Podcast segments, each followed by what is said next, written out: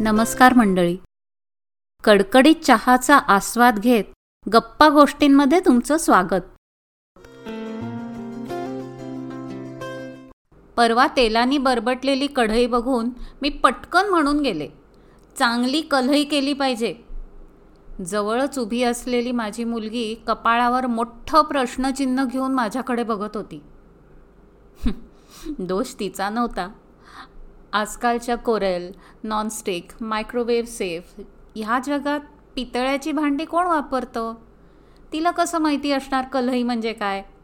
माझ्या डोळ्यासमोर लहानपणीचा टिपिकल सीन आला. भर दुपारी आईला कुठेतरी लांब ओरडणारा कलईवाला ऐकू यायचा. झालं. मग ती मला पिटाळायची. मग पुढच्या मागच्या गल्लीत शोधाशोध करून तो एकदाचा सापडायचा. खूप वेळा त्याचं कुटुंब किंवा एखादा हारकाम्या मुलगा त्याच्याबरोबर फिरत असायचा. त्याचं मराठीही वेगळंच असायचं बरं का. आपला बोऱ्या बिस्तरा खाली ठेवून तो आमच्या अंगणात बसायचा. आपली भट्टी जमवायचा. बरोबरच्या मुलाला तो आजूबाजूची गिराईक शोधायला पिटाळून तो आपली पोतळी उघडायचा. छोटासा खड्डा. त्यात दोन ते चार निखारी टाकून एका हाताने भट्टी चालवून दुसऱ्या हाताने तो विस्तव पेटवायचा. अजून बघा भांडी आहेत का?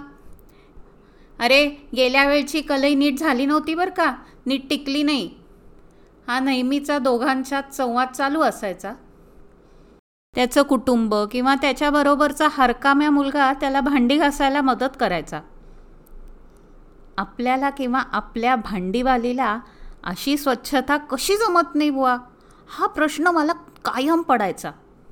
आणि वाटायचं त्याच्याकडची ती पावडर आपल्यालाही कुठून तरी मिळवली पाहिजे.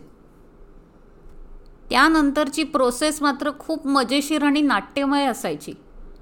स्वच्छ केलेली भांडी तो निखाऱ्यावर उलटी तापवायचा. इकडे मला काडेपेटीची काडी पेटवायला भीती वाटायची. आणि हा माणूस आरामात ती गरम भांडी इकडून तिकडे हलवायचा. भांडी गरम झाली की त्यात खरी जादू. भांड्यात कसलेसे चकचकीत तुकडे आणि कसली तरी पावडर टाकली की एकदम धूर व्हायचा. आणि कसला वास यायचा. मग या बॅटमॅनचा रॉबिन उरलेली सफाई करायचा. गरम भांडं थंड पाण्यात बुडलं की त्यात चुरचुर चुरचुर आवाजाची खूपच गंमत वाटायची. चांदीसारखं पांढरं चकचकीत भांडं हातात धरलं की आपणही त्या जादूमध्ये भाग घेतल्यासारखं वाटायचं. माझ्या मुलीला मी ही जादू समजवायचा खूप प्रयत्न केला. तेव्हा तिने मला मम्मा जादू वगैरे काही नसतं त्याला केमिस्ट्री म्हणतात. असं अगाऊ उत्तर दिलं. मी अशी भूतकाळात रमलेली असताना एक विचार चमकून गेला.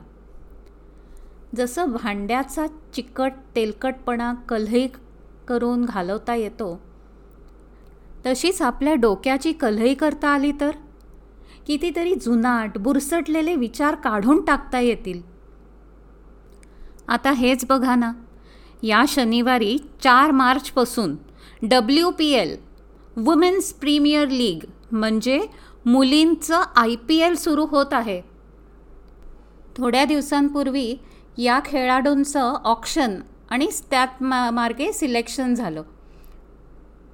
भारतातल्या कितीतरी मुलींना छान प्रतिसाद मिळाला. स्मृती मंदाना दीपाली शर्मा शेफाली वर्मा एमिमा रॉड्रिगेस भारतीय महिला खेळाडू कोट्याधीश झाल्या. आता आपल्या सगळ्यांना या मुलींना मिळणारे पैसे दिसतात. पण त्यामागचे त्यांचे कष्ट जिद्द ही नाही दिसत. आणि त्याहीपेक्षा महत्त्वाचा म्हणजे त्यांच्या आईवडिलांचा त्यांच्या पालकांचा त्याग आणि त्यांनी केलेला विचार. यातल्या बऱ्याचशा मुली अतिशय सामान्य मध्यमवर्गीय कुटुंबातून छोट्या गावातून आलेल्या आहेत.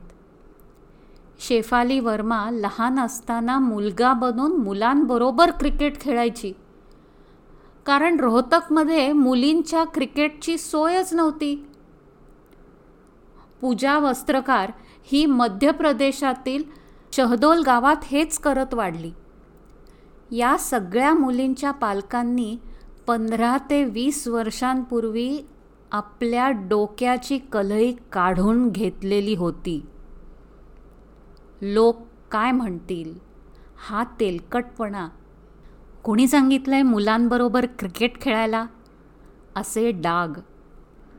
घरात बैस आणि स्वयंपाक शिक. असा चिकटपणा.